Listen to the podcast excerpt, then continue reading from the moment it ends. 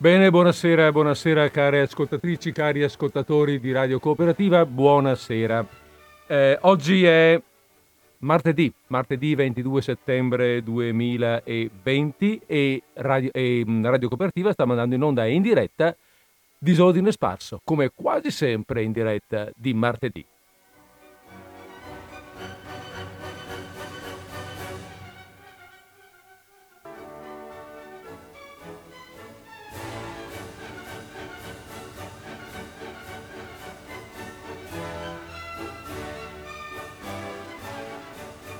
Bene, e allora via che partiamo con la nostra trasmissione. Oggi è, dicevamo, il 22 settembre 2020. È martedì, sono le 15.52 all'orologio di Radio Cooperativa. Questo è Disordine Sparso, io sono Federico Pinaffo e stiamo per andare. E via che andiamo con la nostra trasmissione. Oggi mi sono reso conto di una cosa guardando indietro nel tempo. Mi sono cioè reso conto che i nostri narratori, per mia colpa probabilmente, ma i narratori che ci hanno accompagnato in eh, queste trasmissioni, nelle trasmissioni di quest'anno, sono quasi tutti maschi, a parte una trasmissione in cui abbiamo letto racconti diversi di autrici venete diverse, ma per il resto sono quasi tutti, anzi no quasi, eh, per il resto sono maschi, per Bacco. E allora oggi, per dire, favorire, per mh, ehm, corrispondere all'obbligo delle quote rosa, ma non solo per quello, ma perché ho trovato un'autrice che, mh, che è veramente eh, molto molto interessante, oggi diamo, il, mh, eh, diamo lo spazio a una narratrice donna, la quale ci racconterà qualche bella storia per stare in compagnia in questo pomeriggio di martedì. E per farlo, eh, per farlo ho scelto, forse proprio perché così in questo modo mi pareva di tappare più buchi, no? Ho, ho scelto una, una, narratrice, scusate, dai molti nomi, beh, non moltissimi per carità, ma insomma, che ha più nomi. In realtà, diciamocela, il nome, come sempre, è uno solo, è quello, è quello con il quale si viene iscritti all'anagrafe, ed è, nell'occasione, Maria Vittoria Rossi.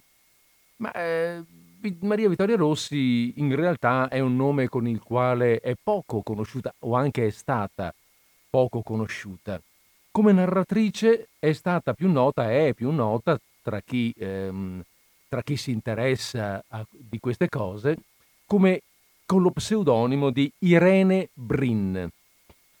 Pseudonimo questo che le venne attribuito nel 1937, quando lei aveva 26 anni, quindi evidentemente facciamo una, facciamo una differenza, era nata nel 1911 e le venne attribuita, dicevamo, dal giornalista, scrittore, editore Leo Longanesi, un personaggio assolutamente eccezionale nella cultura italiana dell'epoca.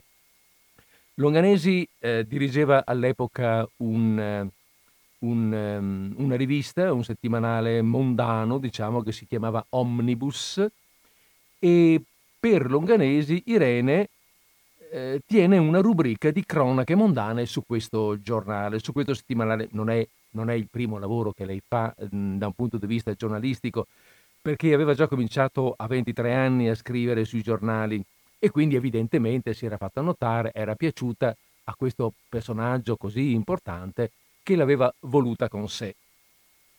E, ehm, ecco, questa storia del, della mondanità. Abbiamo detto che tiene una cronaca di rubriche mondane, una, anzi scusatemi, tiene una rubrica di cronache mondane.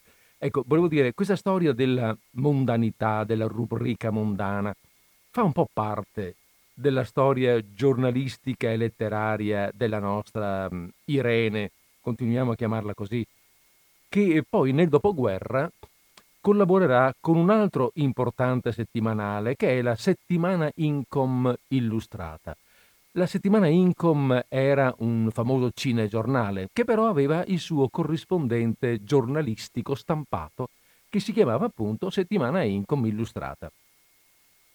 E questa volta però usa uno pseudonimo diverso, ecco qua il perché ho detto molti nomi, ha un altro nome, si fa chiamare diversamente e con questo è molto nota. Io ricordo eh, io, vabbè, insomma, probabilmente ero un infante all'epoca, ma ricordo di averla sentita nominare con questo nome che adesso vi dirò. Eh, si finge nello scrivere una un'anziana aristocratica esule da un, eh, da un imprecisato paese dell'est Europa e si fa chiamare Contessa Clara.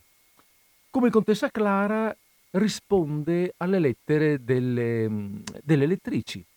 E, e, e, e, nelle sue risposte ehm, fa sì che si fa molto notare, insomma, questo nome di Contessa Clara diventerà un nome famosissimo tra le lettrici della, della buona borghesia e non solo, e non solo della borghesia mh, mm, italiana dell'epoca, per i suoi consigli, i consigli di stile, di vita sociale, di moda e così via. E questo stile, eh, il suo stile di scrivere, è molto ironico, leggero, raffinato, eh, prende anche in giro, voglio dire, e come sentiremo nei racconti che fra poco appunto eh, vi leggerò, questa sua ironia, per quanto sia sempre lieve, molto, molto gentile, non è mai sarcasmo pesante, eppure riesce a graffiare proprio quella classe sociale alla quale maggiormente si rivolge e che la segue, la segue con grande stima, con attenzione, conoscendola, eh, scrivendole, comprando il giornale. Si fa molto notare, insomma. Comunque abbiamo deciso che la chiamiamo Irene, ma sì, perché Irene, Contessa Clara, Maria Vittoria, via, la chiamiamo Irene e non se ne parli più, come se quello fosse il suo nome, anche perché questo è il nome con il quale ha firmato i racconti che poi vi leggerò. E collabora, dicevamo, Irene con uh, altri giornali, uh, anche con Harper's Bazaar, un uh, famosissimo, importantissimo giornale di moda americano che letto praticamente nelle sue varie edizioni in tutto il mondo. E, e con il marito in particolare avvierà un'attività costante, continua, frenetica eh, di, di, commercio e diffusione di, d'arte, eh, lanciando in questo modo parecchi giovani artisti agli esordi e aiutandoli ad affermarsi, notando poi che questi, questi giovani artisti che lei aveva, mh, diciamo, per prima individuato con il marito sono diventati poi personaggi importanti nella, ehm, nel panorama artistico italiano e li ha portati in giro per il mondo, ha portato in questo modo l'arte moderna italiana in giro per il mondo.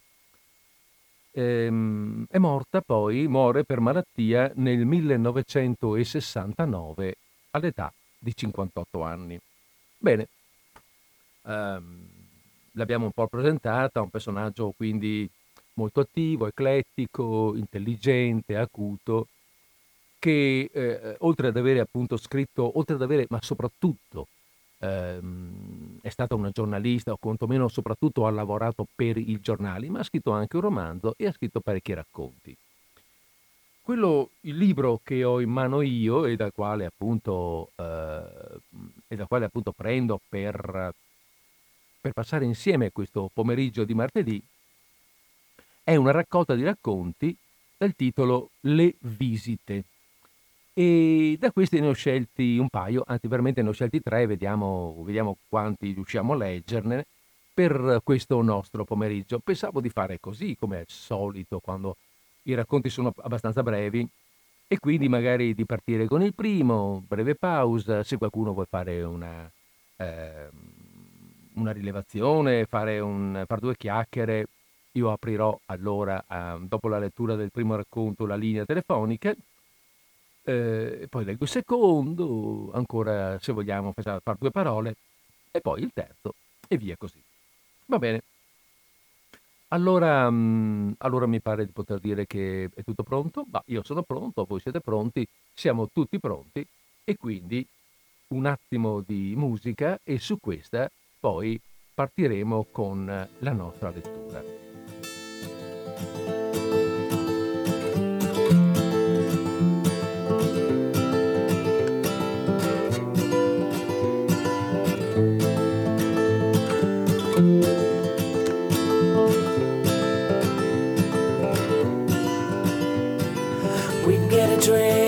Money tree. Well, come see me at the UBG. Either way, it's okay. You can get home on the subway. In my mind, Not so fine most of the time. North Hollywood skyline, North Hollywood skyline, North Hollywood skyline, North Hollywood skyline.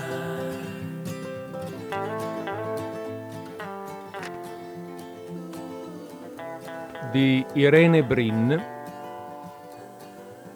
Le farfalle La casa era bellissima. La signora era bellissima. Tutte e due sembravano fasciate di cellophane o di aria compatta, intoccabili, insomma, e riusciva impossibile pensare che sui brevi, ardenti riccioli del- della signora potesse pesare una mano. Impossibile supporre l'ordine dei mobili di pargamena e cristallo sconvolti dalle pulizie mattinali o da uno sgombero o da un terremoto. I colori incredibilmente meditati campivano contro bianchi implacabili e contro neri profondi. La signora Fanfan vestiva di nero e sedeva in una poltrona bianca, ma in testa, sulle scarpette e alle dita, portava tre liquidi tocchi di turchese. E sul divano bianco, in forma di barca veneziana, si allineavano i tre cuscini smeraldo, violetto e rosa acido, che nelle intenzioni dell'architetto rappresentavano il vero accento della casa. Su questo sofà sedevano tre donne che parlavano di capri e fumavano buttando la testa indietro. I loro uomini, in piedi intorno al lungo tavolo di cristallo carico di bottiglie, discorrevano con frasi irrecise e rigorosamente tecniche di basi, di spinta sessuale, di causali erotiche. Minouche e Totot, le due figlie del grande regista e di una prima moglie completamente dimenticata, che Fanfan usava definire con un dolce sorriso «cette pauvre iene», questa, quella povera iena, si affacciavano ogni tanto ai panneggi bianchi degli usci e introducevano nella biblioteca dominata da un cappello cardinalizio in funzione di lampadario o nel bar luccicante di rame apparenze già notturne di pantofoline, vestaglie, biondissime chiume scomposte, smorfiette. Fanfan, teneramente, alzava la mano animata dall'anello cilestrino, cantilenando ammoniva a letto, a letto, e poi riprendeva il discorso con il saggista inglese. Gli parlava di farfalle, le grandi, oscure, vellutate farfalle del paese natale di Fanfan, che nessun passaporto, nessun racconto, nessun atto di nascita aveva mai stabilito con precisione. Le bimbe assentivano, chinando vezzosamente la testa chiara sulla spalla, implorando un minuto, un minuto solo, e si portavano via qualcuno tra gli invitati. Il compositore di canzonette Antonio o il tecnico del suono Roberto. Di là, nella loro stanza falsamente popolata di libri, di bambole, di orsi pelosi che Totot e Minouche segretamente disprezzavano, era evidente l'intenzione di stabilire un, cre- un clima fiabesco, esaltante. Totot, rannicchiata sul tavolo, suonava graziosamente la fisarmonica e Minouche, simulando un dolce sonno infantile, si chiudeva il viso tra le mani e calava le belle ciglia infide sugli occhi un poco cinesi, selvatici, da far sperare che qualcosa di vero li accendesse. Ma era poi solo il desiderio della lode, della rivalità, del ripicco. Il tecnico del suono, il compositore di canzonette, la piccola attrice platinata, la timida moglie del tenore Giovanni, si raggruppavano intorno alle ragazzine, assumendo gli atteggiamenti patetici che stimavano necessari. E la platinata accendeva molti fiammiferi, spegnendoli poi con un soffio. Antonio ritagliava figurine di carta in un vecchio giornale e presentava frivolo cento ballerinette allineate, la moglie timida domandava penosamente i nomi delle bambole. Fanfan comparve due volte, serena sempre, con quel suo viso splendido e carnoso. E le figliastre gridavano Fanfan, resta qui con noi, Fanfan, ci divertiamo solo se sei qui tu. Lei sorrideva, le carezzava un poco, spariva serena in direzione del saggista inglese. Nella biblioteca le scansie erano naturalmente sospese e flessibili come quinte di teatro. I tre tavoli da bridge imponevano un silenzio d'acquario e solo la grassa produttrice spagnola lo rompeva regolarmente battendo in terra il suo bastoncino a punta di ferro. Le mani intorno ai ventagli delle carte si componevano eleganti. Tutti, uomini e donne, avevano almeno un brillante e le luci, talvolta giallastre, più spesso azzurrine, delle gemme, seguitavano un tagliente discorso che i giocatori tacevano. Il grande attore, leggermente spettinato, si chinava sugli attù, rideva senza motivo, aspettava con impazienza di essere morto per correre nel bar, poi nella camera delle bimbe, poi nel salotto bianco, poi nella saletta da pranzo. Sempre amabile, condiscendente, ubriaco con discrezione ed abitudine, in un certo senso dorato.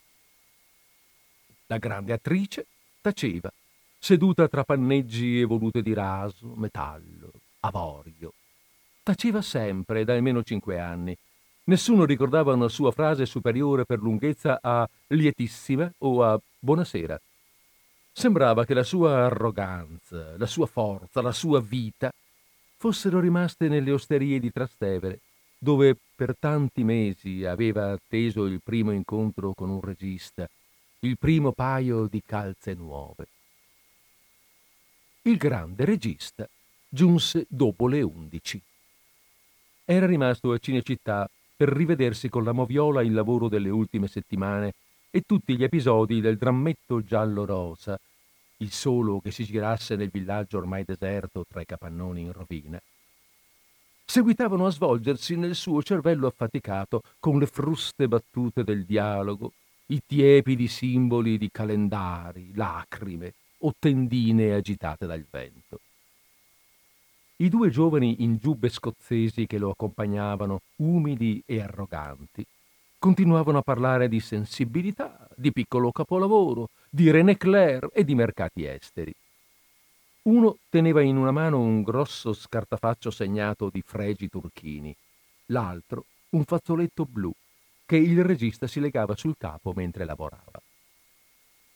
Fanfan corse incontro al marito con uno slancio unico che la sollevò dalla poltrona fino all'uscio e subito i nuovi arrivati furono avvolti dalle lodi degli sceneggiatori, dalle domande del grande attore, dallo scetticismo della produttrice spagnola.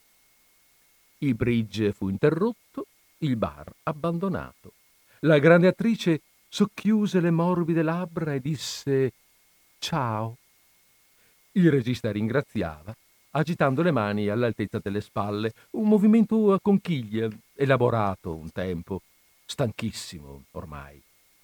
Mentre i, abitan- mentre i due, aiutanti ripetevano Claire, sensibilità, verrà acquistato all'estero. Chiese piano a Fanfan se ci fosse qualcosa da mangiare. Non aveva avuto tempo per la cena. Lei gli sorrise luminosamente, passandogli un braccio intorno al collo. Lo condusse verso il tavolo di vetro dove i liquori stavano accanto alle tartine decoratissime. Qualcosa di caldo, insistette sottovoce il regista. Una pasta asciutta, una cotoletta. Il volto di Fanfan ridivenne triste ed intenso, quasi parlasse ancora di farfalle esotiche. Ma no, Filippo, non cominciamo. Se tu parli di pasta asciutta nasce l'idea del cenino generale e sarebbe orrendo. E poi di là non ci deve essere un granché. Le bimbe mangiano in un modo spaventoso. Forse un uovo, una fettina di salame. La cuoca, assonnata, scaldò un resto di carciofi e due pezzetti di lardo in un tegamino di vetro pirofilo infrangibile. Filippo si appoggiava stanco alla parete di mattonelle lucentissime e oltre l'office, oltre il corridoio, gli giungeva armoniosa la voce di Fanfan. Arruffate e sempre giudiziosamente atteggiate ad un'ilare dormiveglia, sopraggiunsero Totot e Minusce. Babbino, povero santo babbino nostro! mormoravano guardandolo con estrema pietà, intento a mangiare gli avanzi della loro cena, seduto di traverso sulla seggiola splendidamente impagliata di arancione. Come ti tratta quella donna? È terribile. Lei pensa solo al suo inglese. E anche a Roberto, anche ad Antonio. Cacciala via, babbino. Saremo tanto felici noi tre. Il regista inghiottiva distratto, spezzando grossi bocconi di pane con le dita pelose. Forse con un montaggio accurato si poteva ancora aggiustare il film giallo-rosa, forse modificando l'inizio del secondo tempo o rifacendo il dialogo o sostituendo il personaggio di Clara il fantasma di Clara o, o aggiungendo un tipo nuovo, un innocente, un idiota, insomma un tale che suona il flauto e decidere presto. Bisognava lasciar libero il teatro tra dieci giorni. La produttrice spagnola tentava un ultimo sforzo con il grande attore e la grande attrice, ma sarebbe finito male anche quello. E restava solo il rimedio dello spettacolo teatrale, metà rivista, metà dramma. Rientrò nel salotto di Fanfan. Avrebbe voluto chiedere a qualcuno per l'idea dell'innocente quel flauto, ma non sapeva a chi gli avrebbero tutti parlato di causali erotiche. E poi era tardi. Certo, Cesarino lo aspettava già nello studio di via Margutta, risolvendo parole incrociate con quella sua aria invitante di innocenza, in quel disordine giovanile e odoroso che sei mesi prima gli era parso difesa, rifugio. Ma naturalmente si era sbagliato. Ciao, Fanfan, mormorò baciando l'esile polso della moglie. Ciao, salute le piccole. Ti telefono mercoledì, domani giro in esterno.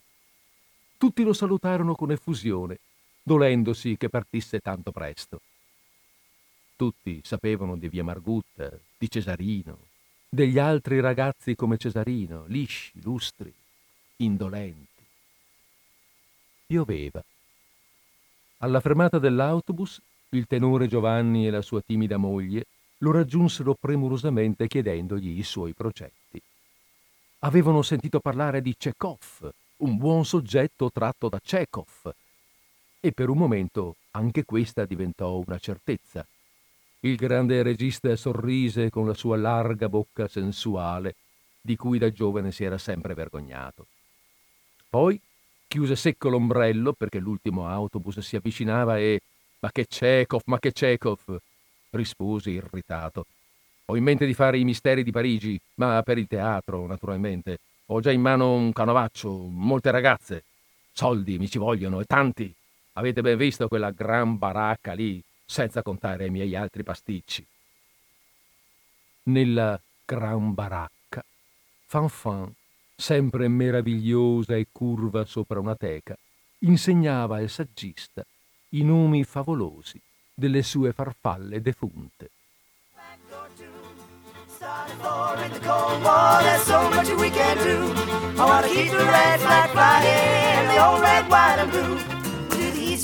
in the Cold War, there's so much we can do. I wanna keep the red flag flying, the old red, white, and blue. We'll do the east-west boogie. At the Berlin Wall. We'll do the east-west boogie.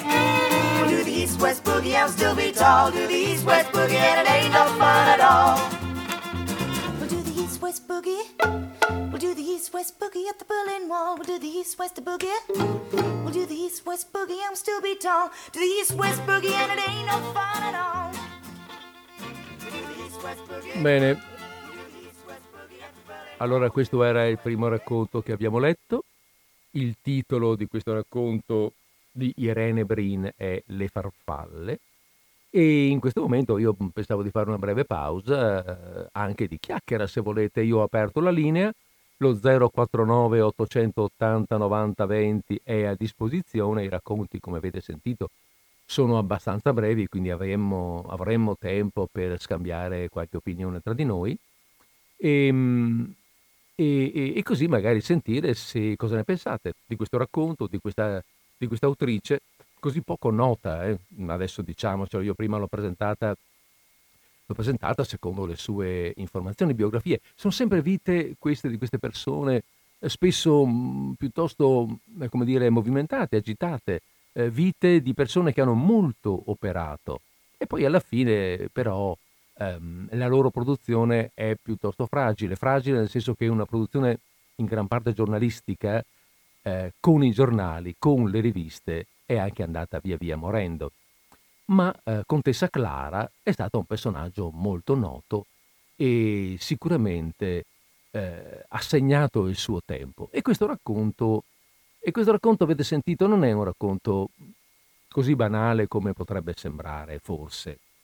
Ehm, lo stile sicuramente è, è lieve, un stile lieve, mondano, apparentemente superficiale, gentilmente ironico, però è sicuramente graffiante. Eh, la società che, che- che- di, cui, di cui parla, la società che rappresenta, e che poi è, è quella società alla quale eh, si rivolge e alla quale molti dei suoi lettori tendono, alla quale guardano con ammirazione ed entusiasmo, la società dello spettacolo, del gran mondo, fra virgolette. È un interno, di, di- è un interno della borghesia del gran mondo, ecco, che vorrebbe essere eh, un gran mondo, che vorrebbe apparire colta e raffinata, ma eh, che in realtà poi eh, risulta semplicemente, bah, diciamo, alla ricerca di apparire, eh, ma senza alcuna sostanza. E mh, Irene, eh, la nostra autrice, la nostra, la nostra Irene, stavo dicendo, la nostra autrice questa cosa la fa ehm, sicuramente risaltare già fin dall'inizio, quando dice, quando parla dell'eleganza di questa casa, dei colori così perfettamente scelti, dei colori anche specialmente un po' così di stacco e di particolarità dei cuscini del divano che secondo l'architetto dovrebbero dare un, un- un- un tocco particolare secondo l'architetto.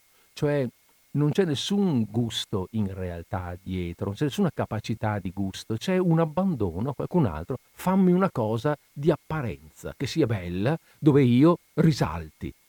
E la povera Fanfan, questa sicuramente bellissima donna che ha sposato il grande regista, è una persona che noi oggi ironicamente potremmo definire, ho sentito questo modo di dire, trasparente, ma trasparente non nel senso ehm, di, di- di, di sincera, ma trasparente nel senso che, che non ha niente di sostanza, le si vede attraverso, è un nulla, è soltanto apparenza, anche lei come le sue farfalle morte. E raffinata lei nell'apparire, mentre e, e così tutte le persone che, che, mh, eh, che frequentano la casa, raffinate nell'apparire, ma tutto improvvisamente cade all'arrivo del grande regista, il quale, il quale, sì, deve arrivare a casa, un po' svaccato, mangia il lardo col, col, mm, ehm, col- col- col carciofo e poi, e poi molla tutti e va a trovare l'amichetto. Eh, e quindi alla fine ne risulta una figura piuttosto banale, volgare, ehm, di nessuno, anche lui, di nessuno spessore mm, veramente, mm, eh, come dire, eh, significativo, veramente personale. I soldi, come posso fare a tenere in piedi questo spettacolo, che, questo, questo film che sto facendo e che è brutto? Cosa ci posso mettere dentro per tenerlo un pochettino in piedi? Sono tutti i suoi pensieri, sono là. E nulla ha da dire e nulla dice in realtà. Bene, ehm, allora, allora, allora lo sto guardando. Va bene, allora mm, ehm, abbiamo detto che lo 049 880 9020 era aperto? Sì, l'abbiamo detto che era aperto, però non abbiamo avuto riscontri, per cui io direi che quasi quasi. Cosa dite? Andiamo avanti? Beh, dai, mettiamo su ancora qualche secondo, un mezzo minuto così di musica e poi leggiamo un altro racconto. Io pensavo che il prossimo racconto, vediamo un po', vediamo un po' quale potrebbe essere. Mm, sì, io direi che potremmo leggere questo qua, che si intitola I veleni. ed, è, ed è un racconto un po' particolare anche questo. È un racconto che sembra, ehm, durante la narrazione, sembra quasi una cronaca. In realtà non è cronaca, è pura invenzione. E c'è un gioco letterario iniziale, ve lo, come dire, ve lo anticipo perché buttata lì così altrimenti potrebbe non essere chiaro. Eh, l'autrice, l'autrice eh, narrerà un, un, ehm, diciamo una storia di cronaca nera e immagina come due grandi autori, due classici del, del romanzo gotico, del romanzo noir, avrebbero potuto loro cominciare a scrivere questa storia. Quindi comincia citando eh, Stevenson, eh, Stevenson è l'autore di, del dottor Jekyll e Mr. Hyde, e, eh, e citando Edgar Allan Poe, anche lui mh, mm, maestro del gotico, come loro, secondo lei, avrebbero potuto cominciare un romanzo che narra questa storia nera che lei ci racconterà. Quindi eh, attenzione a come andrà, come parte, a come gioca la nostra autrice nel raccontare questa storia. Però prima mi prendo qualche, eh, una breve pausa.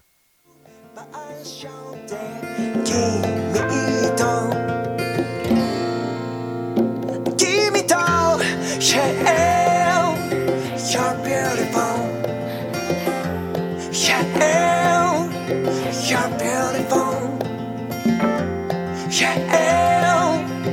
you're beautiful.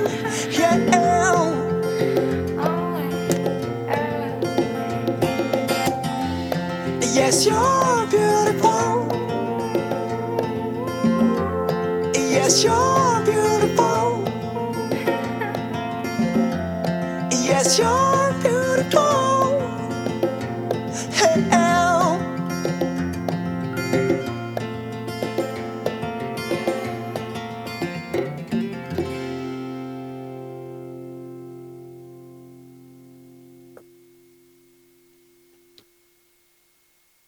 I veleni. Ma Stevenson avrebbe preferito intitolare Cioccolata alla crema, un suo romanzo da iniziarsi così. Un signore di statura piuttosto corpulenta, che il tratto finissimo e le vesti sobrie ma accurate rivelavano essere un gentiluomo, attraversava, accompagnato da un giovane in abiti borghesi e tuttavia secondo ogni evidenza ufficiale di professione, la ridente Gloucester Place di Brighton.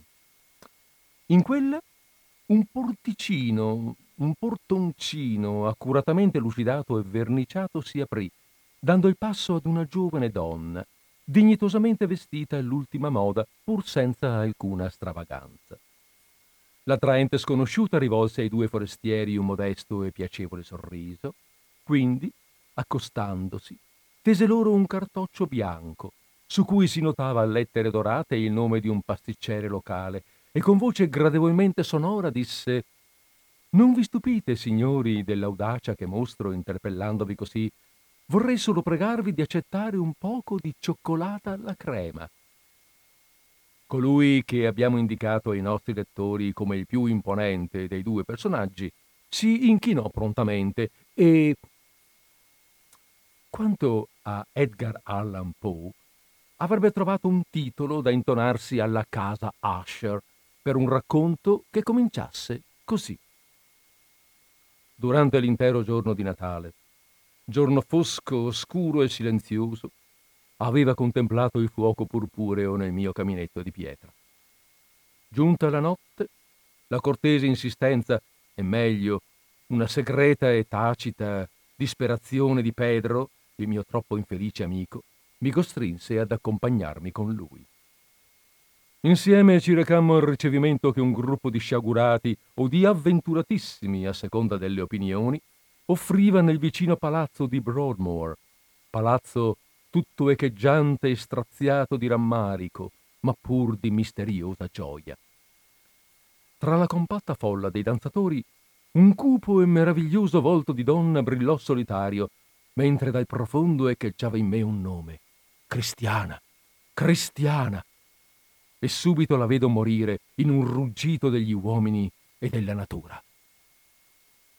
Ma questa storia non fu scritta e Christiana Edmunds, nata nel 1828 a Moorgate, dove suo padre si era arricchito costruendo edifici pubblici, conobbe unicamente gli omaggi attoniti dei cronisti, l'offeso stupore dei giurati.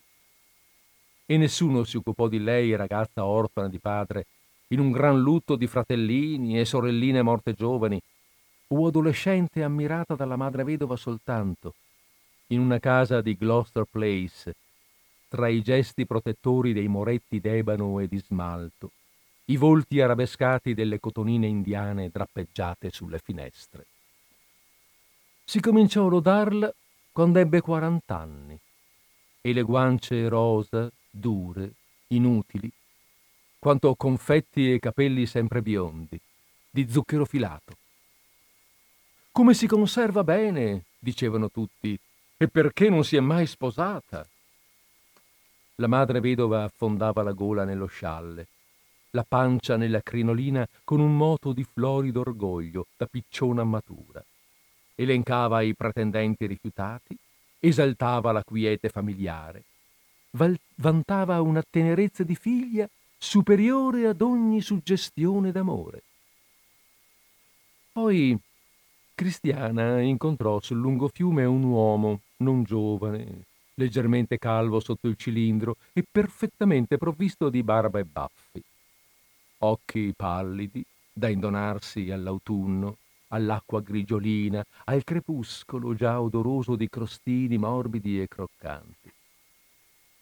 Si innamorò del dottor Bird affrettandosi verso casa, respirando la nebbia, accostando i gusti opposti ed animosi dell'avventura e della salda cornice domestica, della corrente algida e lenta, del carbone acceso dietro la griglia. L'indomani si disse malata per poterlo conoscere, dal momento che finora avevano frequentato salotti diversi. Ne ottenne sguardi professionalmente carezzevoli, il contatto di mani macerate nel sapone, una ricetta di pillole. Lo ringraziò con una lettera che cominciava mio diletto e finiva tua per sempre Dorotea. La lunga abitudine al pettegolezzo, alla inchiesta dietro gli spumanti merletti delle vetrate, le avevano già rivelato ogni cosa sul conto di lui e l'esistenza di sua moglie, dei suoi quattro figlioletti. La vita di provincia aveva insegnato qualcosa anche a Bird. Il cuore arido e palpitante delle vecchie ragazze, la sensualità ingenua e svegliata dalla gran piega di una cravatta, da un'arricciatura di mustacchi, dalla smussatura brillante di un dente canino. Accettò Cristiana come ne aveva accettate altre venti, quietamente, senza risponderle e senza deluderla, scrupolosamente adempiendo un dovere tutto professionale, che alle sue parole amabili, al suo sorriso apparentemente inventato allora allora, conferiva valore sedativo e calmante. Con la moglie, con la signora Erdans, tacque semplicemente, abile nell'evitare complicazioni superflue. Un pomeriggio, Cristiana rinnovò berretto e manicotto di Martora per andare a prendere il tè in casa Bird. Portò alla signora una scatola di cioccolatini e insistette affettuosamente per mettergliene uno in bocca l'altra sorrise, strinse le labbra, le socchiuse, inghiottì, sputò, celando dietro la mano a ventaglio una smorfia, mormorando Non so come spiegarmi, un malessere improvviso. Scusami, cara, ti sono proprio molto grata. La notte, però, svegliandosi tra orrendi spasimi ed invocazioni di pannolini caldi, purganti, latte e conforto, la signora Bird accusò Cristiana di averla voluta avvelenare. Il marito la curò e la calmò. Poi scrisse a Cristiana riferendole ogni cosa e pregandola di rompere ogni rapporto con la sua famiglia. Ci furono parole, frantumate contro i cuscini, di vendetta e di odio. ci furono progetti di processo. I moretti rotavano gli occhi bianchi, seguitando a reggere, superflui e pieni di buona volontà, un lume, un ombrellino, una palma finta. Cristiana uscì dalla sua delusione, dalla sua tristezza, come da una malattia. Smagrita, parve anche cresciuta. Lo sguardo minerale e lucente, le mani ragionevolmente alacri. Aveva deciso di riabilitarsi ufficialmente e si mise al lavoro con una pazienza, un garbo, una tenacia, tali da riassumere la sua lunga esperienza casalinga e mondana, da abolire la calunnia con una dimostrazione luminosa. Alla malvagia immagine di una cristiana ansiosa di avvelenare unicamente la signora Bird e con scopi matrimoniali, contrappose l'epidemia, il castigo divino, e rivolti a fulminare l'intera città di Brighton. Si procurò una gran quantità di stricnina e di arsenico. Comprò una siringa minuscola. Mise una fitta veletta. In una strada solitaria fermò un bimbo pregandolo di acquistare per lei una libbra di cioccolatini alla crema dal miglior pasticcere e di portargliela subito. Rientrata nella sua cameretta di Gloucester Place, tra il coro fitto e ben tessuto dei canarini, spremette via la crema, iniettò la stricnina, rimise i dolci nella carta e uscì una seconda volta. Incontrò un altro ragazzo, lo incaricò di riportare il pacchetto al pasticcere e di prendere in cambio bonbon di dimensioni minori. C'era stato uno sbaglio nella scelta. L'affabile dolciere rimise nel grosso boccale di vetro i primi fondenti, ne consegnò altri, che giunti nelle mani di Miss Edmonds si gonfiarono rapidamente d'arsenico e sotto nuovi protesti tornarono in bottega. Si seppe presto che il negoziante era un assassino. Coliche enormi devastarono la sua clientela e diversi bimbi morirono, che le zie dilettanti di pittura efficiarono tra nuvolette ed alucce al di sopra dei ritratti familiari.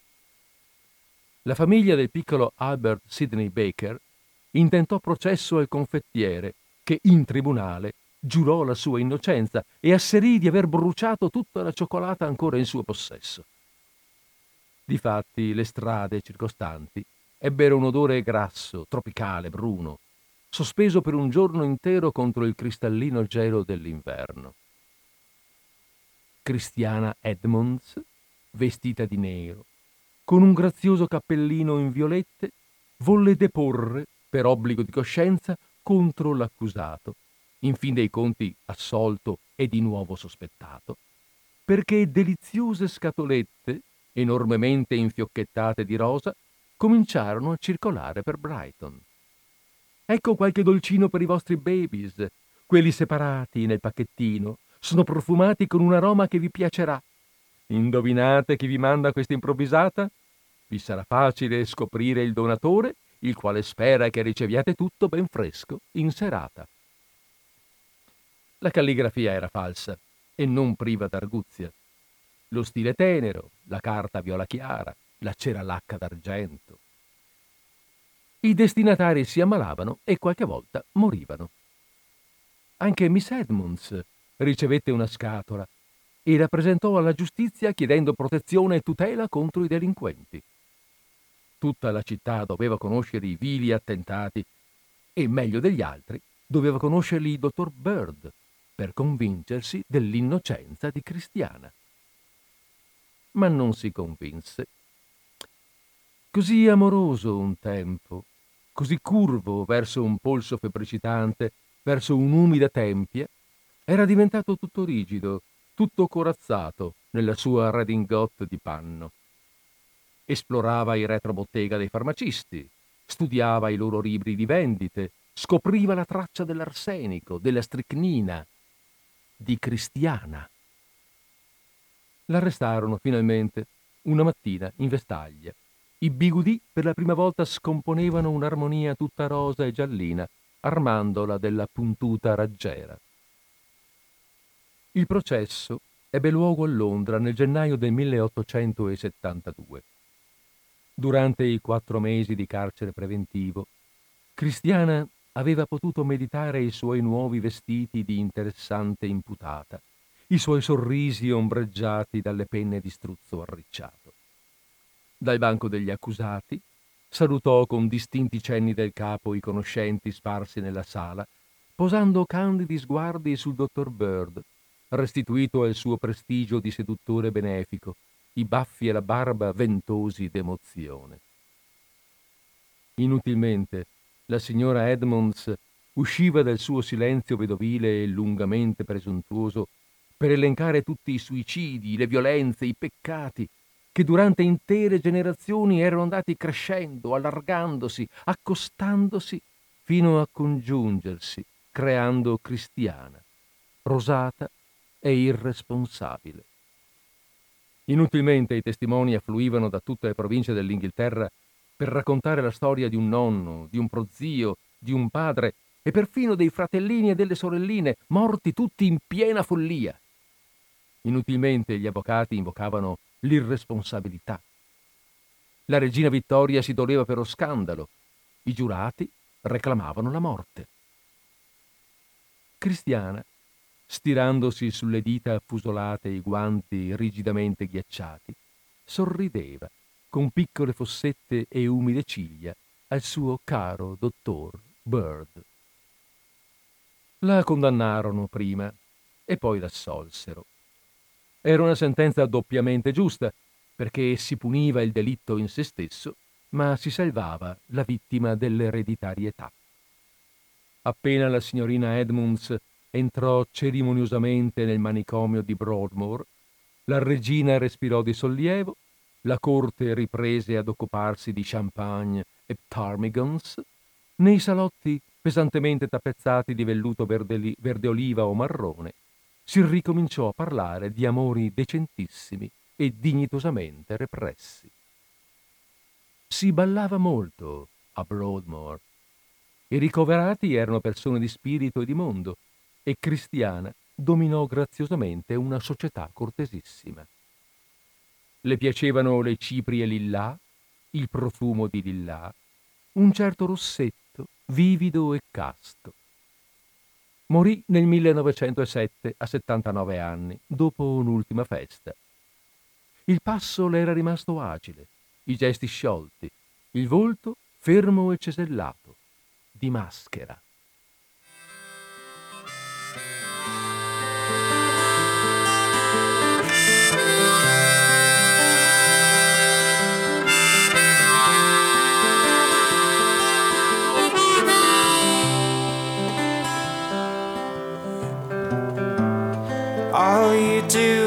Is all routine.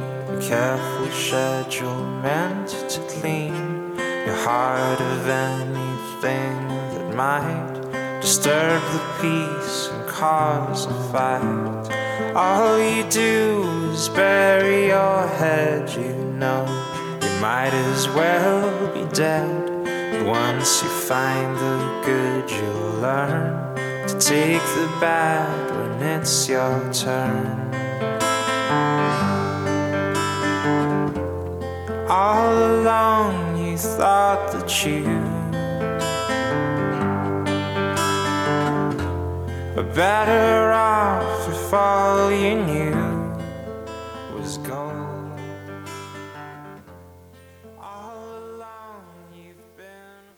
Allora, cosa ne dite di questa, di questa storia di cronaca nera?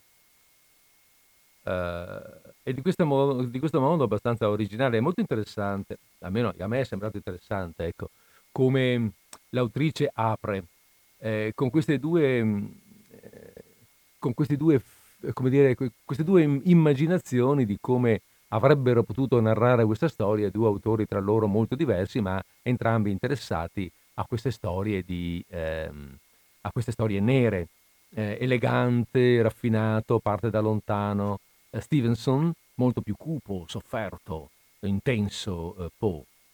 E poi alla fine questa, questa, storia, questa storia che sembra una notizia di cronaca nera, no? Abbiamo, ah, scusate, eh, 049 880 90 20 è aperta la linea. Dicevamo una finta notizia di cronaca nera. ma magari, chissà, forse ispirata da qualche cronaca reale anche, perché no?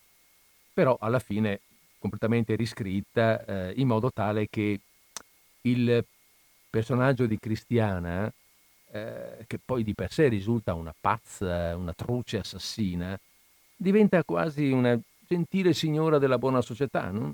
un po' svampita, magari un po' fuori di testa, ma, ma nulla di più. E, ehm, e, tutto nonostante appunto questo dramma, dramma pesante della, di, di, di, tutti questi, questi, di, tutti questi, morti, questo dramma noir come che all'inizio, era, ehm, dire, all'inizio ha un avvio così cupo e pesante nella narrazione immaginata da Poe, in realtà poi è tutta una cosina così, eh, lieve, raccontata sulle nuvole, pur, eh, pur narrando una storia molto, una storia terribile, diciamo. Va bene. Ma eh, abbiamo fatto le 16.42 all'orologio di Radio Cooperativa, abbiamo più parecchio tempo davanti a noi e, e quindi ho io parecchio tempo per uh, leggere, per raccontarvi storie. Mi sa che se va avanti così ve ne leggo addirittura altre due e non soltanto, e non soltanto una. Ma, ehm, ma, vabbè, dai, andiamo, andiamo in lettura? Andiamo in lettura. Voi siete comodi, seduti, sì?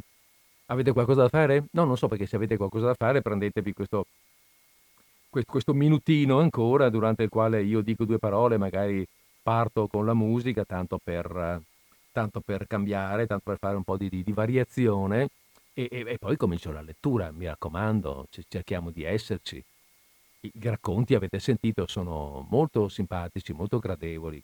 Quello che vi leggo adesso è, si intitola, che vi leggerò adesso, si intitola Gli aranci ed, è, ed è molto, non so come dire, molto eh, popolare. Ecco, è l'interno di un salone di bellezza. Anni, beh, gli anni, gli anni sono gli anni 50 probabilmente, o giù di 50, 60 o giù di lì. Eh, Irene Brin è morta nel 67, non saprei dire di che anni sono questi racconti, però a sentirne parlare, così a leggerli così mi, sembra, mi sembrano, sì, mi sembra che l'epoca sia più o meno quella. Va bene, allora andiamo? Andiamo. Pronti?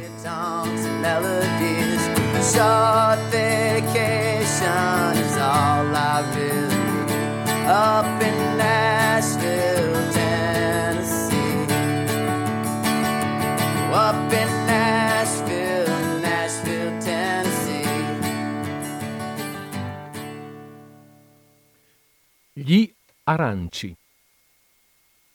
L'odore spento della segatura, quello grasso del cappuccino e l'altro leggero di pioggia, non arrivavano a sciogliere il ricordo degli ennè e delle lacche del negozio, percorso stancamente dalla scopa di Marcello.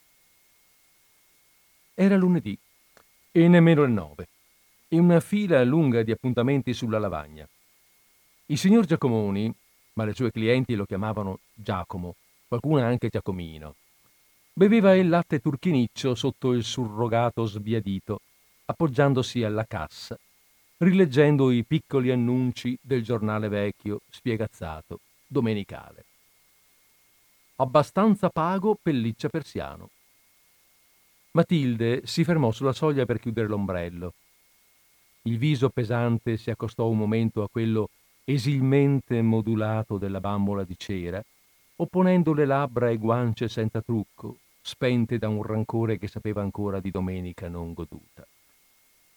Marcello, passando lo straccio sulle maniglie, giudicò rapidamente che il marito di Matilde, pur diviso da lei, era certo andato a farle visita. Due stanzini soli, allineati lungo il corridoio, in fondo una stanza quadrata non grande, ingombra di quattro poltrone, sei macchine, due lavandini. Le donne ci dovevano stare stipate una sull'altra e Giacomoni non pensava certo ad ingrandirsi, contento della familiarità e certo più ancora dell'economia. Sardine in scatola! gemevano raggianti le clienti, costrette a stringersi contro Alida Valli o la principessa di Partanna, e Giacomoni puntuale a replicare Ma che belle sardine, ma che roba da mercato nero! Giacomino, in momenti simili. Il telefono squillò sei volte prima che Nino, il parrucchiere in seconda, si decidesse ad accorrere, lasciando lo specchio, il pettine, la sua immagine, lucida ed amorosa. Era poi Carla, la masseuse, avvertiva che sarebbe arrivata in ritardo. Si era riaddormentata dopo lo squillo della sveglia. Un sonno, un sonno. Le O arrivavano languide al bordo del ricevitore. Carla era meglio di Alida Valli, lo dicevano tutti. Avrebbe fatto del cinema un giorno o l'altro. Anche la signorina impiegata aveva sonno. Era la più mattiniera delle clienti. Arrivava sempre alle nove in punto, prima delle ragazze per non far tardi in ufficio, e non c'era nessuno che si occupasse di lei, della ritoccatina alle sue unghie, della spennellatura alle radici bianche dei capelli. Wanda la manicure sopraggiunta all'ora e senza nemmeno togliersi l'impermeabile, le passò in fretta uno strato di smalto nuovo sull'altro screpolato. In controluce si vedevano benissimo le toppe, però Wanda assicurò che stava un amore e la signorina impiegata se ne andò di corsa controllando l'orologio. Wanda finì di mangiare una mela. Era piccola, grassa, con ciglia morbide e dense Giacomoni risolveva le parole incrociate. Marcello guardava piovere, appoggiandosi ai vetri dell'uscio che tintinnavano un poco. Pareva che nessuno sarebbe venuto e invece alle dieci non c'era un solo angolo libero. Robertino, che aveva accompagnato un'amica di mamma arrivata appena dalla provincia, dovette sedere per terra sopra un cuscino e lì ascoltare le recenti scoperte letterarie della signora imprigionata nel casco della permanente, sorda dunque e convinta di parlar sempre a voce bassissima. Nanà, voglio dire, Nanà di Zola è un puro capolavoro.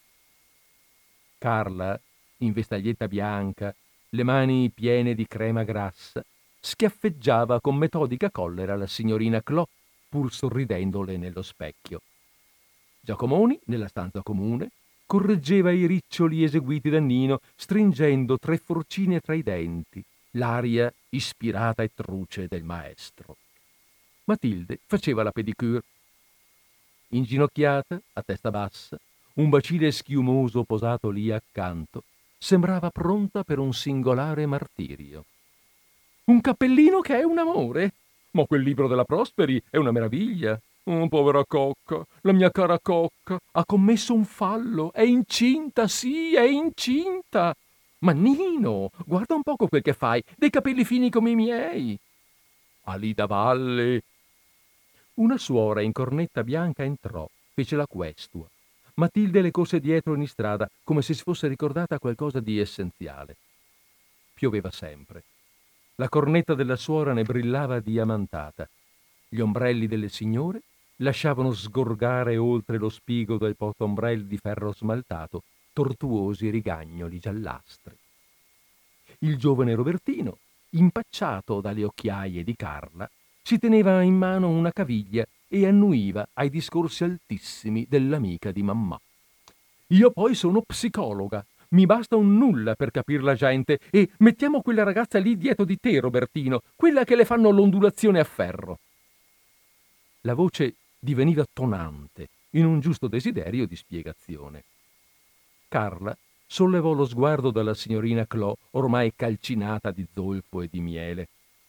Vanda lasciò cadere il pennellino rosso, Giacomoni, le sopracciglia corrugate, ma un mazzo di riccioli stretto ancora in pugno, fece un passo in avanti. Quella ragazza, ti dicevo, sarà magari bellissima. Io la faccia di qui non la vedo, ma mi bastano le mani per stabilire che è una zotticona. E cosa vuoi? Il mio intuito Signora, disse fermamente Giacomoni, chiudendosi oltre l'orlo del cascro ronzante, la signorina ha sentito tutto. Si sperò negli schiaffi. Gli asciugamani fluidi al vento del phon, il gemere delle macchine, lo scorrere della pioggia, tutto evocava grandi gesti schioccanti. Ma la signorina restò composta sulla sua seggiola e l'amica di mammà riprese a parlare di letteratura. Io per me sarei morta di vergogna, Scema anche l'altra a non reagire. Scemo Giacomoni a non cacciarla fuori. Ma che Giacomoni, Giacomino. Caro Robertino, bisogna leggere Zola oppure Morua? Morua è così sensibile. Il telefono suonava ogni dieci minuti. Nino e Wanda si alternavano nel rispondere. Sì, certamente, oggi alle tre, no, impossibile, dopodomani. Facciamo una decolorazione completa, facciamo una testina che è un amore. Ma quando telefonò don Massimiano, Marcello si mosse con falsa incertezza nel breve spazio concesso dalla lunghezza del filo, levando gli occhi al cielo, ammiccando alle clienti in attesa sui seggiolini. Oh, no, sì, non saprei. Ora chiedo e Wanda era già lì a strappargli il ricevitore, mentre Carla si lasciava sciogliere tra le dita il pezzo di ghiaccio del rassodamento. Buongiorno, don Massimiano, come sta, don Massimiano? No, la signorina non si è vista, ma sabato scorso mi ha lasciato detto che avrebbe chiamato lei martedì o mercoledì e che non la cercasse, poverella, è tanto occupata. Credo anch'io che stia a Cinecittà. Ma se ne hanno detto che non c'è, non c'è. E nemmeno a casa, e nemmeno dalla sarta. Don Massimiano, io non so che farci. Provi mercoledì o giovedì. Auguri, don Massimiano. Ridevano tutte. Secondo uno stile tradizionale, premendosi una mano sul petto o sugli occhi o sui denti. L'amica di mamma, liberata dall'elmo, controllava la piega dei capelli biondo cenere intorno al viso scuro, un ticcio, pagava lentamente, controllando il resto, evitando la mancia da persona che non tornerà più. Non mi piacciono le intellettuali, annunciò Giacomoni dopo averla accompagnata all'uscita. Robertino le camminava accanto, reggendole l'ombrello. Una stellina disoccupata si toglieva il cappuccio trasparente. Voleva le mani, ma in cinque minuti. Giacomino, Giacomino! Gli spiccioli tintinnavano nelle tasche dei grembiuli, le forcelle, i ferretti, sui ripiani dei tavolini a rotelle.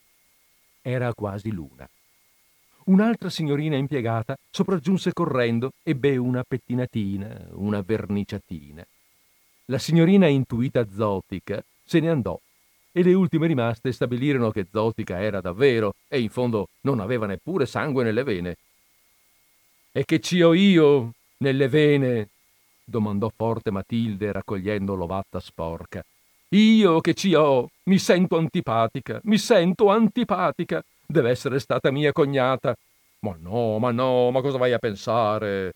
protestarono Giacomoni, Nino e Marcello in tono virile, consolatorio, illuminato. Vanda e Carla avevano già cambiato faccia, riconoscendo nella tremula balbuzie di Matilde il vecchio terrore e la politura. Il liscio delle tenere guance si sfacevano, le pupille diventavano larghe, spaventate. Eppure è vero, signora mia, eppure è vero, quella sua cognata, povera lei. La piccola attrice tolse la sua mano dalle mani di Wanda. La signorina Clò strinse le palpebre. Marcello aveva ripreso a spazzare segatura. Dalla strada, ora vuota, colavano rumori apparentemente inevitabili. Pioggia, grida di giornalai, campanelli di biciclette. Mia cognata si è ficcata in testa di rimettermi con suo fratello e certo mi ha fatto l'arancio. L'arancio, legato da quattro nastri neri e tutto pieno di spilli, l'arancio buttato in mare o anche in Tevere, basta. Giacomoni copriva le macchine con i loro gusci scuri. Si sganciava il grembiule di lustrino senza protestare, preoccupato. La signorina Clò toccava legno mentre Carla agitava in aria il piumino troppo gonfio di cipria. L'arancio, lei lo fece anche al suo amico e le riuscì, le riuscì benissimo. Solo che lui, al terzo arancio, si sentì malissimo e capì e venne in casa. Allora anch'io stavo lì e scoprì il quarto arancio già pronto per essere buttato in acqua. Non le dico cos'era il quarto arancio ci aveva speso cinquanta lire di spilli, fitti come una testa di porcospino. Lui ebbe paura, le promise di non lasciarla più e insieme tolsero gli spilli uno per uno. E finì così. E bisogna vederlo adesso, sembra un cagnolino. Ma io, da mio marito non ci torno, e quella va avanti. Chi mi dice che non siamo già al terzo arancio? E quando saranno sette, che mi succede? Non c'è rimedio quando sono sette. Poverella, disse l'attrice. E chi le consigliasse di provare il ritratto? Wanda esitò un momento, lasciando cadere una goccia di smalto scuro sul pavimento. Già, mi pare che non ci sia proprio altro, approvò finalmente. E forte, perché Matilde nel suo scoramento sentisse il ritratto, il ritratto buta- bucato con gli aghi, con le forbici. Sembra antiquata, ma è sempre la magia migliore, concluse la signorina Clò, mentre Carla le spazzolava la cipria superflua dalla faccia e i peli morbidi le zebravano le parole in bocca. Solo deve essere una fotografia recente e, se possibile, in costume da bagno. Viene meglio. Si ricordi di cominciare dal cuore. Carla assentì, sputò sul rimmel e prese a passarle sulle ciglia lo spazzolino umido e peccioso.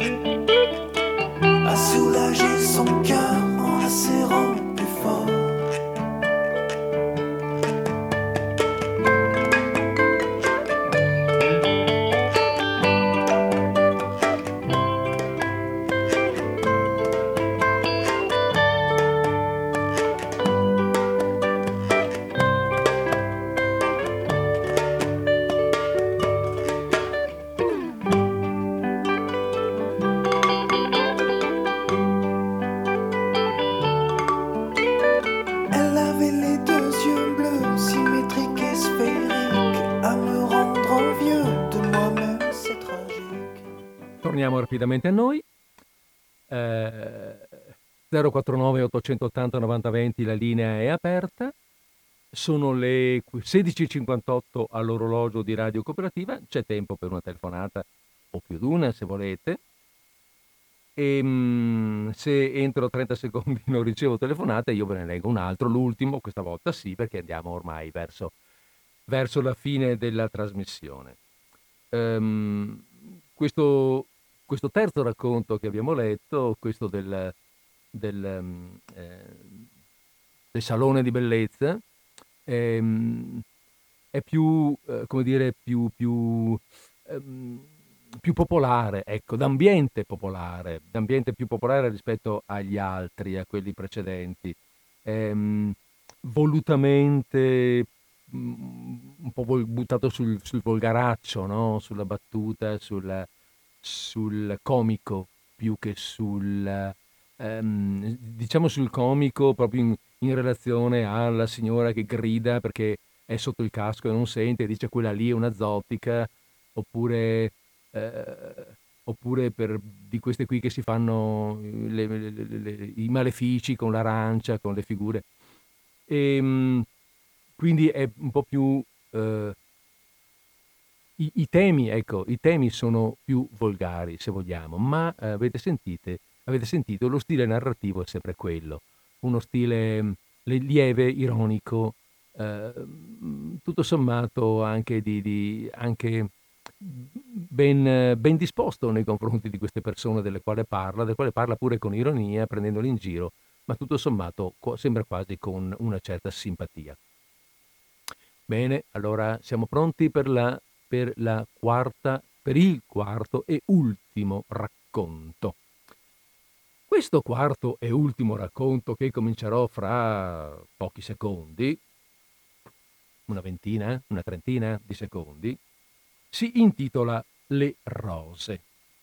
È um, abbastanza breve, ma più o meno come gli altri, no, un po' più breve dei precedenti, un paio di minuti più breve dei precedenti, e è molto Molto interessante anche questo, molto eh, simpatico, gradevole, però ecco, forse diciamo un po' meno mm, un po' meno eh, lieve, un po' più sentito, un po' più drammatico, un po' più passionale, perché qui c'è proprio la storia di una passione. Ma avviamo prima la musica. Mettetevi comodi, eh? All along you thought that you were better off if all you knew was gold. All along you've been a fool, and it's getting old.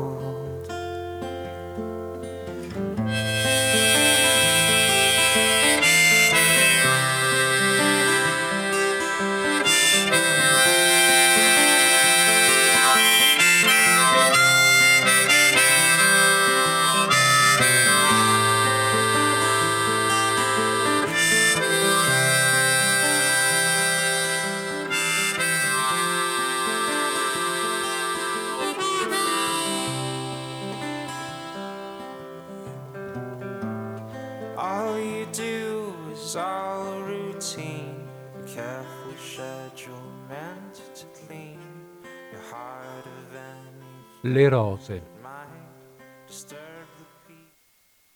Le piaceva vendere cipolle, non pere. Quel frusciare secco e vivido di fitte epidermidi brillanti le suggeriva sempre un pettine tra molti capelli asciuttissimi accesi, i suoi dei giorni di vento, quando le esplodevano crepitando dai fermagli di strass. Invece la buccia densa delle pere era opaca, ci si doveva conficcare l'unghia, quella del pollice, quadra, dura, o l'altra del migliolo sinistro, lunga, inutile, rosa, che non le pareva sua. Oppure i peperoni, farli saltare nella cesta, confonderli, gialli, rossi, verdi, carezzarli satinati, raccontarli e gridando fermare le donne curiose ed incerte sul mercato. Questa è carne viva, donne! Queste son bistecche, donne! È sangue, è sangue! Ne riempiva il piatto della bilancia, il cartoccio arricciato nell'eco della riviera, e le pareva di fare un regalo. I fagiolini l'annoiavano, ma si posava sulle spalle le zucche lunghe, dorate, in agile arco. Barucche, barucche! Meglio delle volpi a tremila lire, donne! Meglio delle René! Tutto il mercato chiamava René le volpi argentate e ne discorreva con entusiasmo.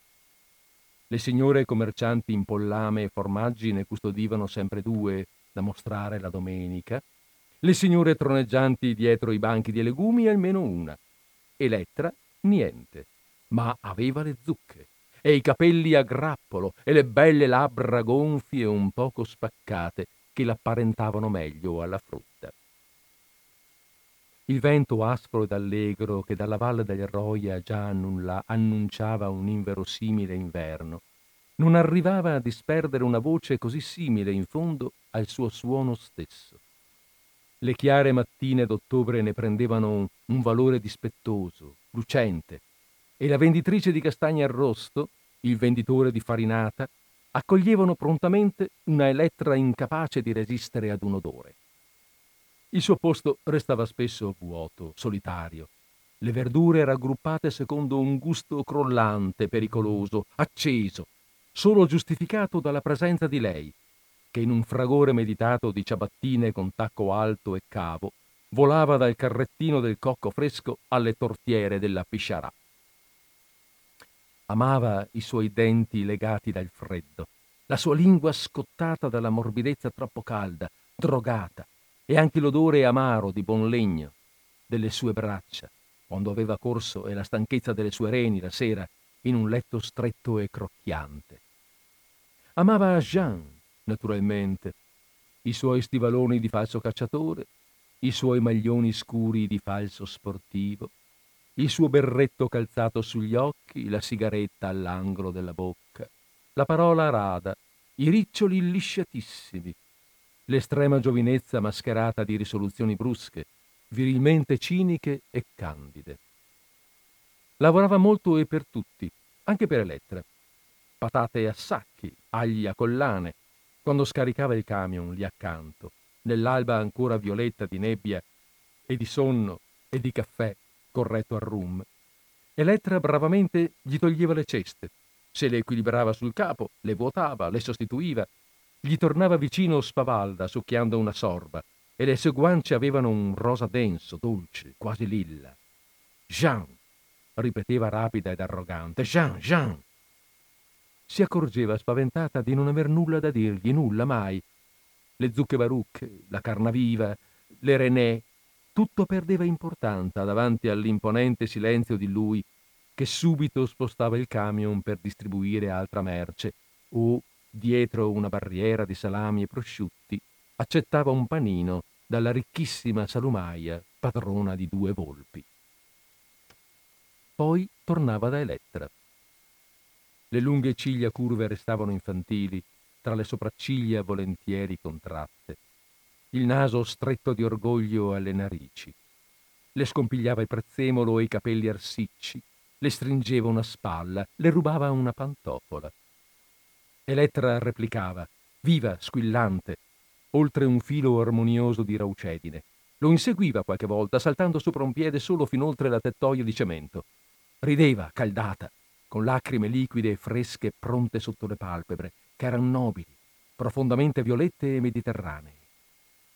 Tutto il mercato sapeva di Elettra e di Jean. Forse Metta no. Era stata in convento dalle suore, era stata in Svizzera dai nonni e anche ora al mercato veniva solo il pomeriggio per i fiori, seduta nel camion accanto al padre baffuto e assorto. I fasci compatti delle rose, dei garofani, dei crisantemi la chiudevano come in un muro e non era curiosa per nulla, solo contenta di chiamarsi Metta Poccardi, di avere una rosa proprio sua, di pensare che tra poco i fioristi di tutto il mondo avrebbero detto Subito 300 Metta Poccardi alla principessa, subito Metta Poccardi 100 al signor Duca. Naturalmente per l'occhiello lei vorrà una Metta Poccardi, eccellenza. Qualche volta, a notte, le pareva di sentirsi chiamare e durante il giorno, quando sbrigava la corrispondenza del padrone, credeva di mandare ai clienti lettere di definitiva promessa a Berlino oppure a Bucarest. Era una nuova rosa, tutta gialla, miele divenuto con molta dolcezza a cristallo, e qualche tono di rosa sottinteso, raggrumato appena nel cuore, da rivelarsi a fioritura completa, poche ore prima che la Metta Poccardi smorisse. Jean se ne accorse solo dopo averla portata tutto un giorno, infilata nel taschino della giubba a vento, proprio un cuore rosso fra tanto giallo. Forse anche Metta non era solo dorata, fredda, distante quale appariva oltre l'amica del finestrino, oltre le barriere dei fiori. Al mattino dopo, Elettra gliel'aveva ancora ritrovata addosso, sfatta ormai, e ne rise, insolente, chiedendo dove l'avesse trovata. È una metta Poccardi. Doveva rivederla, la sera, in un bicchiere di galatite, sul cassettone della stanza di Jean. Sapeva di pepe piuttosto che di zucchero, un aroma forte e malinconico, colò dal canterano verso la loro notte, inutilmente amorosa. Il novembre cominciò freddo. I prezzi delle rose salirono.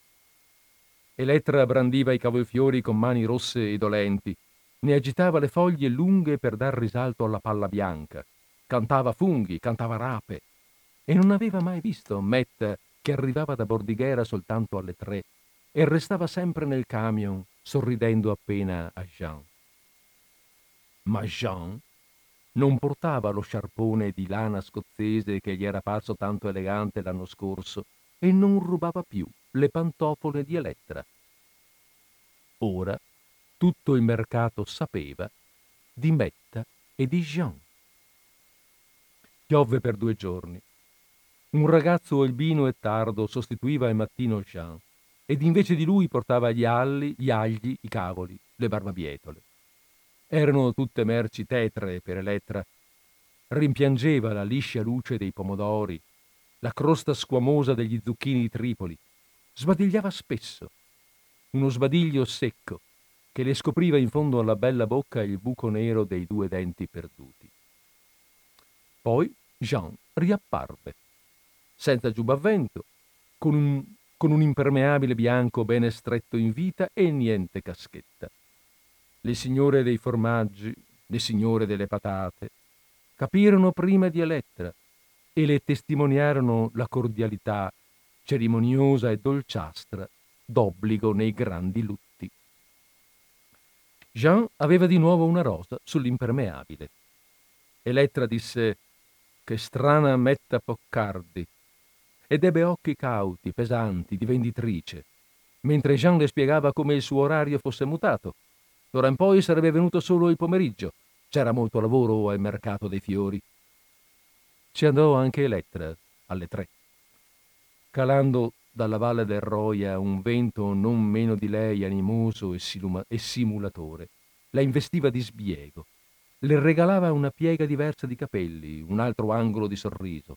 L'aiutava a saltare per gioco sulle bilance e trovare le vecchie parole di scherzo, ad occuparsi delle sue sottane per non vedere Metta incorniciata dal suo finestrino come un'immagine di cera in vetrina. Jean parlava con Poccardi padre e portava una cravatta, una cravatta verde a pallini sopra una camicia a righe e sorrideva con modestia, ossequio, con tenerezza. Tutto il mercato e perfino Elettra riconobbero il sorriso del genero. Elettra smise di lavarsi. I suoi occhi appassiti di pianto si accordarono alla sua pelle terrosa, ai suoi denti pattinati, alla sua voce graffiata. Vendeva confusamente mele e noci senza distinguere la sonora perfezione del legno dalla noiosa impeccabilità del pomo. Scherzava greve con il ragazzo albino, accettava da lui qualche carezza intimidita. Dal venditore di elastico e spille qualche proposta grassa e non impegnativa, sforzandosi a pensare che quello stopposo o questo doppo potessero aiutarla a tirarsi su. Parlava spesso di tirarsi su, di uova, di ricostituenti e anche di cinematografo, di giri in bicicletta. E ogni tanto le pareva di star meglio, di respirare libera e sicura. Poi le bastava scorgere in una mostra due cravatte per ritrovarsi lo stomaco chiuso, la nausea irritata e avida che le riassumeva il suo infelice amore. Dovette comprarsi un nuovo libro dei sogni per capir meglio le sue notti andò in corriere ad un mercato abbastanza lontano perché le signore di laggiù ignorassero le sue pene a domandar consiglio. Seguitava a non lavarsi. Il suo odore era ormai luttuoso, acido, presente anche a lei stessa, e solo quando da un paese della montagna le arrivò la lettera della madrina, con tutte le spiegazioni richieste e gli insegnamenti necessari, tornò per un giorno netta, fragorosa, e tutta crespa di uno sfolgorante fulgore. Fu l'albino che andò a comprare per lei cento mettapoccardi e le portò ben chiuse nella carta oleata al paese alto, alla stanza solitaria di Elettra. Rimasero, fino all'ora di cena, in fresco nella catinella. Elettra, sdraiata sul letto, le guardava tranquilla pianissimo ripetendo tra sé le parole suggerite dalla madrina, aspettando che i vetri della finestra divenissero verdi di crepuscolo e poi neri. Allora si alzò, accese la lampadina nuda e rossiccia in mezzo al soffitto. Tolse dall'armadietto una terrina, una forchetta, un coltello, il pacchetto blu di sale fino, l'oliera. Sfogliando a una a una le cento metta poccardi, preparò l'insalata e seduta sulle lenzuola sfatte si chiuse tra le labbra grasse d'olio e di offesa i primi petali anneriti, torturati ma ancora vivi e delicatamente corposi. E subito si dimenticò gli incantesimi offerti dalla madrina, la necessità della magia, le cravatte di Jean, la qualità del duro corpo amato. A testa bassa, padrona di un odio finalmente sostanzioso e potente che le metteva sotto la lingua l'oro vellutato di una carne nemica, mangiò fino alla fine i seni, le guance, le orecchie, il cuore di Metta Poccardi. Flash floods and forest fires. Your eyes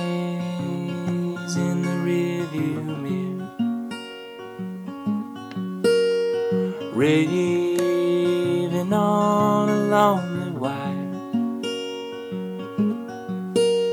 Your eyes in the rearview mirror. She slides side to side. She don't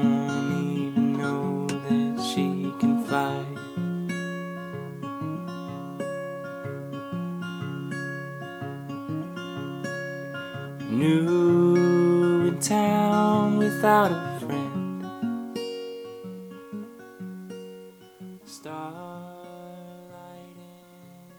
Questo, pardon, questo quarto e ultimo discorso, eh, racconto, avete sentito, eh, si stacca un po' dagli altri, no?